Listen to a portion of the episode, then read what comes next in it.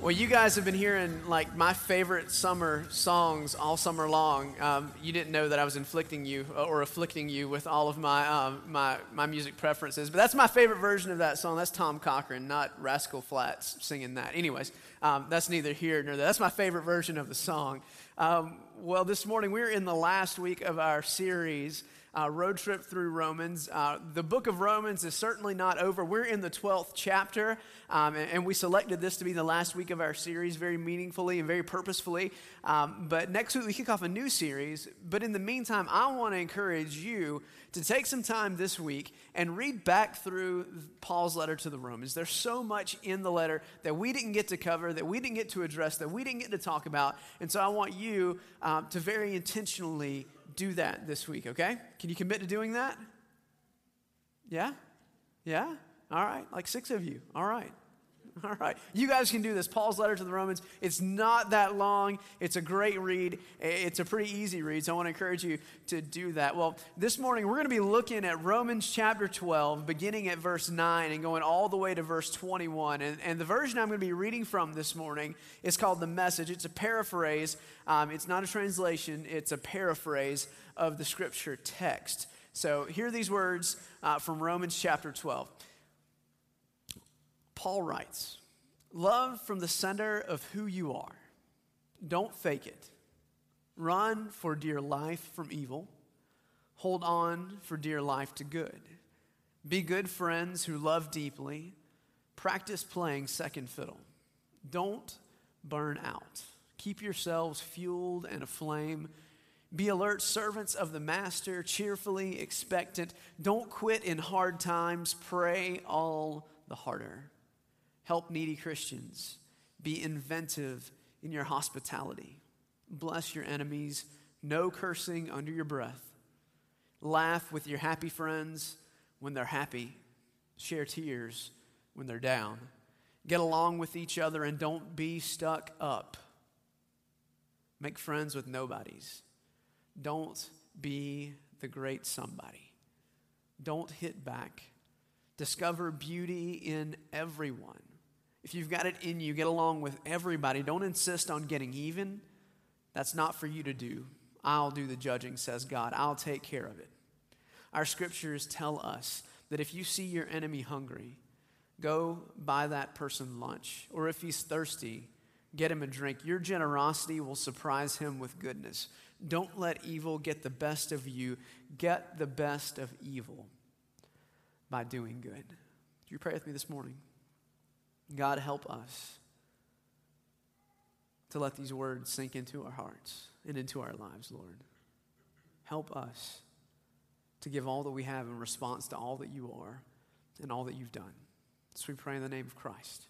Amen. Well, school started back for my daughter last Friday.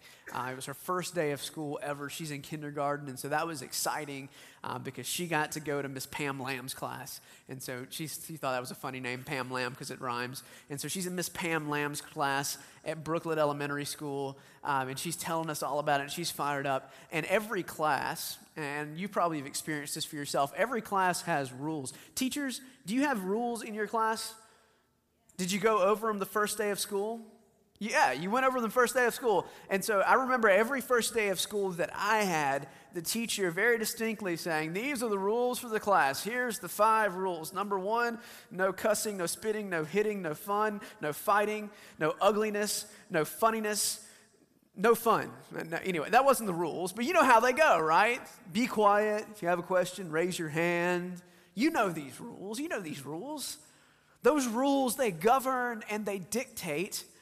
They govern and they dictate how things are going to go inside the classroom. You don't have those five rules that are up on the wall and everything goes to pandemonium, right? It goes to chaos inside the classroom unless you have rules established for how you're going to act, what you're going to do, how you're going to be. Now, in Paul's letter to the Romans, he has spent the past 11 and a half chapters talking about what God has done through Jesus Christ. He's talked about how God sent his son as a sacrifice for sin, and because of that sacrifice, we are raised to life with Christ so that we can be in a relationship with God. He's gone all the way through this from the very beginning to the, to the very end, and he finally gets to the middle of chapter 12 in the letter to the Romans, and he, he writes out the rules.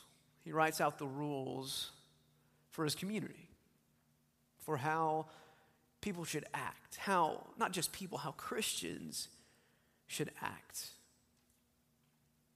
when their lives are transformed by the power of Jesus Christ.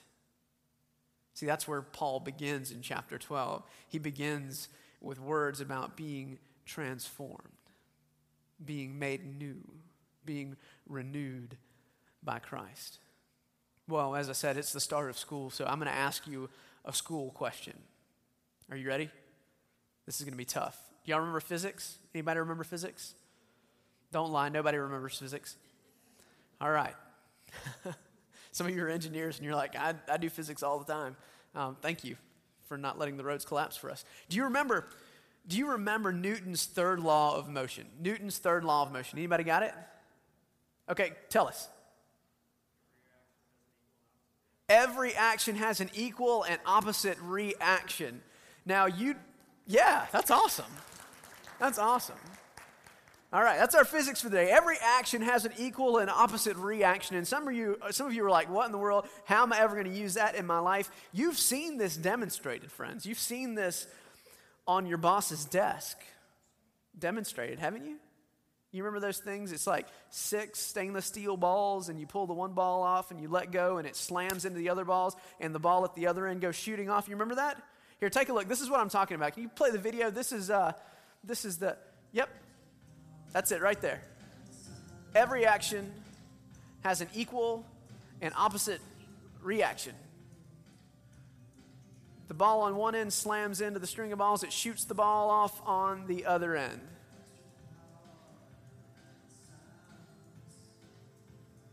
That's like 18 hours of fun right there. I'm not even kidding. This is just the beginning, friends. Yeah, I mean, we're not even. oh, and then you go do something like that. Thanks a lot. No, that's that's a demonstration of Newton's third law of motion that every action has an equal and opposite reaction. Well, imagine just for a moment, because some of you are like, what the heck does this have to do with, with Paul and the Romans? And what does this have to do with me and life and faith? What does this have to do with anything? Well, imagine for a minute that instead of just six balls, uh, stainless steel balls, sort of lined up in a row and you drop the one, imagine that instead of six, there are like nine billion of those stainless steel balls in a row. And your life is at the very end. Your life, your person, who you are, your being is at the very end. You are the red ball. And your life, when it's pulled back and let go, it goes slamming into the other balls, right? Causing a chain reaction. Causing a chain reaction, a transfer of energy that moves from one end all the way to the other end. Y'all, as Christians, we miss this all the time. We miss this all the time this idea, this truth that for every action there's an equal and opposite reaction, that for every choice that you make as a follower of Jesus Christ, that every choice you make has a consequence. Everything that you do makes an impact on someone else. Every choice, every action, every inaction makes a difference. It makes an impact. It makes an impact. Every choice you make has consequences, and those consequences affect the impact that your life is making on this world. That's why Paul is so particular in Romans 12, 1 and 2 to say to us that we should, in view of God's mercy, offer our bodies, our lives as living sacrifices. This is our act of worship, Paul says, and that we should no longer be conformed to the pattern or the mold of this world, but instead be transformed. That's where Paul begins this chapter, saying we should offer ourselves and live differently in the world. When I hear that, I hear Paul telling me that my life is, first of all, it's going to make an impact, it's going to collide with people everywhere. At all times and in all places, my life is going to make an impact on this world. And because of that, my impact, my life should be molded and shaped by my faith in Jesus Christ. As a Christian, your life should make a different sort of impact. It should stand out. It should be different than the impact that the Rotary Club members make. Sure, they make an impact, but a Christian impact is different. It's different than the impact that your, your office staff makes on the world. Your Christian impact is different because who you are is molded by Christ, and that affects what's happening inside of your heart and should be affecting what's happening outside in your life. This is what Paul is getting at in Romans 12. Paul would tell us that since we've given our lives to Jesus Christ, our minds, our hearts, our lives as a whole, they have been renewed They've been renewed by Him, they've been transformed by Him, and we should be living differently than the world around us. And Paul gets at that in this text this morning, doesn't he? This is what Paul's getting at. He's saying, listen, if your individual lives have been transformed, imagine what your community life should look like. Imagine what your church life should look like. If your lives as followers of Jesus Christ have been made new, then that means the life of your church, the life of your community of faith should stand out and should stand apart and be different. The Rotary Club's impact should look different than the church's impact. The church's impact should look different than the Kiwanis Club. We're going to be equal opportunity offenders. I don't know what group you're a part of, but the church's impact on the world should be different. Our impact on the world should be different. And Paul gets in that in this text. He's saying this is how you should live if you're someone who's given their life to Jesus Christ. First and foremost, you love people. You love people. You cling to what is good and you run like heck from evil. You love people. You cling to good. You run from evil. You don't burn out. You don't hit back. You overcome evil with good. You overcome evil with good. If you're looking for a theme for this passage, the driving force, the common thread throughout this entire passage is the impact of God's love in our life, the grace of God expressed in our life and through our life.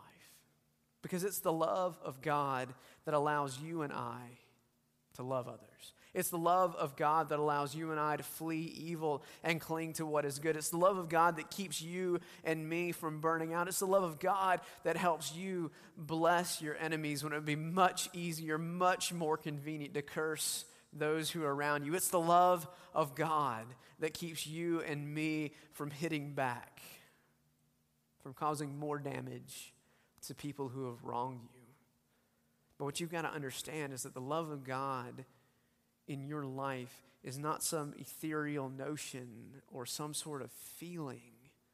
It's something that's happening inside of you that must be expressed. It must be expressed. If you've given your life to Christ, then the consequence of that choice has to be expressed. Not only in the very core of who you are, but in every action, in every choice in every moment, in every situation. I want the impact my life makes to be tempered by the love of God. Because that's at the core of who God is. God is love, and Christ has loved me, so I will love God and I will love people. We are called, we are called, you as a Christian are called to love people. Do you know why? Do you know why? It's because that's what Jesus did. Think back on Jesus' life and Jesus' ministry. Where do you see him? Who do you see him with? You always see him with people who have a past. Raise your hand if you have a past. Don't raise your hand if you have a past. We all have a past. You see Jesus hanging around with people who are demon possessed and who have disease and, and with a family who's mourning a dead man. You see him with the rich and powerful, and you see him with the poor and the weak and the lowly. You see Jesus with real people in real situations, loving on them, caring for them, lifting them up, strengthening. I want you guys to do something for me this morning. Look at your neighbors. Look at your neighbors. Okay, all right. You look at your neighbors. Look at your neighbor and say, I love you. Okay, that was almost terrible. Here's how this is to work. Here's how this is to work. Y'all need to stand up. Stand up. Okay, stand up. Look at your neighbors. Go to them. They're on your road. Tell them, I love you.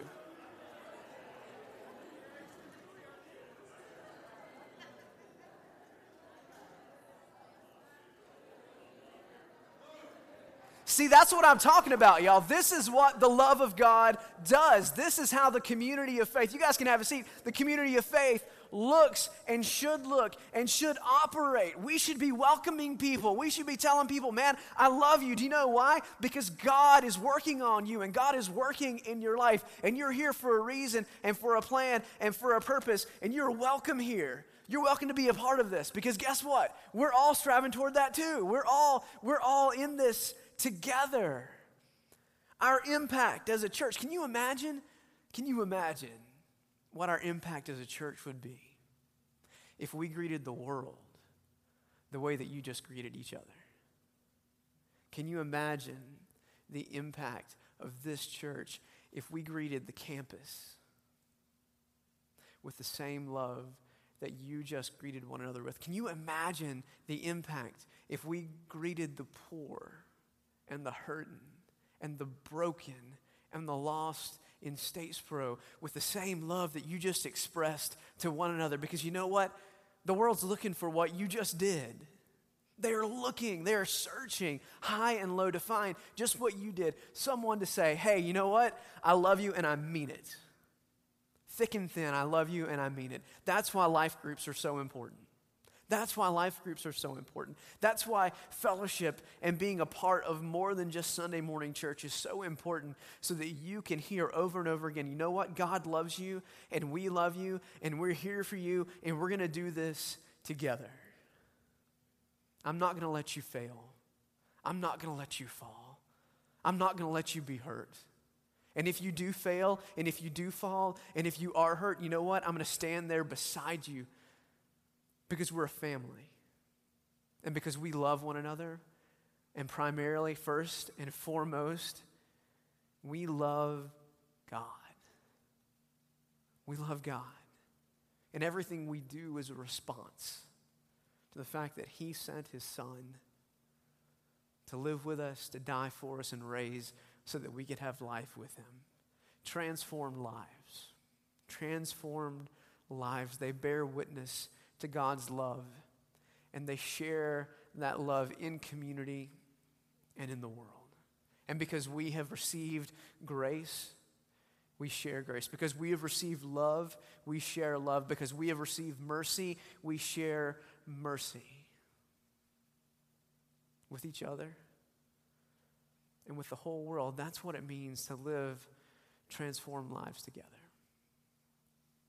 I want to share with you some words from one of my favorite theologians. If you follow me on Facebook, you get heavy doses of, of this guy um, because he's one of my favorite people that I read. His name's Henry Nouwen, and I'm not going to go into details about who he is and why he's important, but I want you to hear what he has to say about this, this idea about our witness and our impact in the world. This is what Nouwen says. He says, Jesus' whole life, his whole life, was a witness to his Father's love.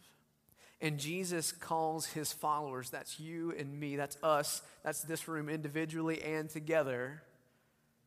Jesus calls his followers to carry on that witness in his name. We, as followers of Jesus, are sent out into the world to be visible signs of God's unconditional love.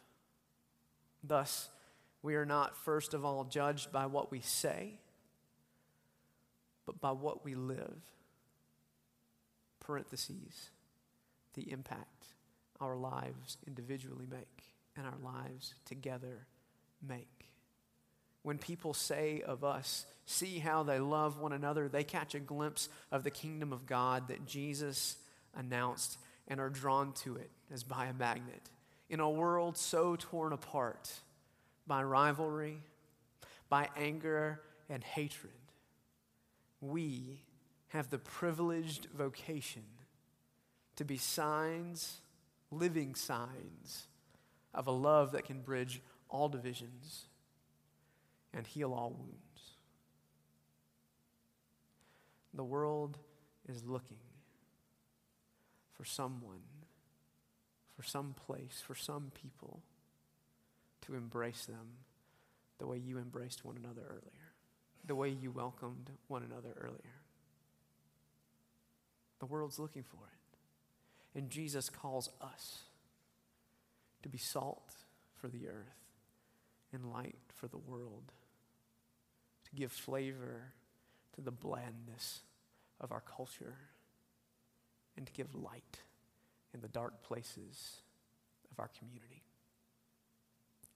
Will you live a transformed life? Will you allow God to transform the impact that your life is making? That the world might be drawn to your Savior, to Jesus Christ, to the one who has set us all free. Will you let it happen?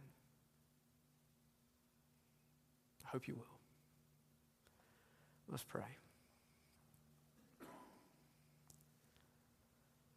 Lord, we thank you for today.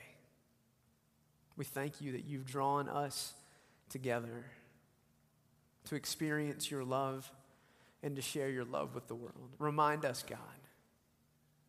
Remind us that we are here for a purpose, that we are here to make a difference, that we are here to change the temperature in whatever room we are in, God, so that your presence, so that your light, and so that your life can be made real in this world. God, we thank you for this opportunity to worship, to offer the whole of who we are to you once again.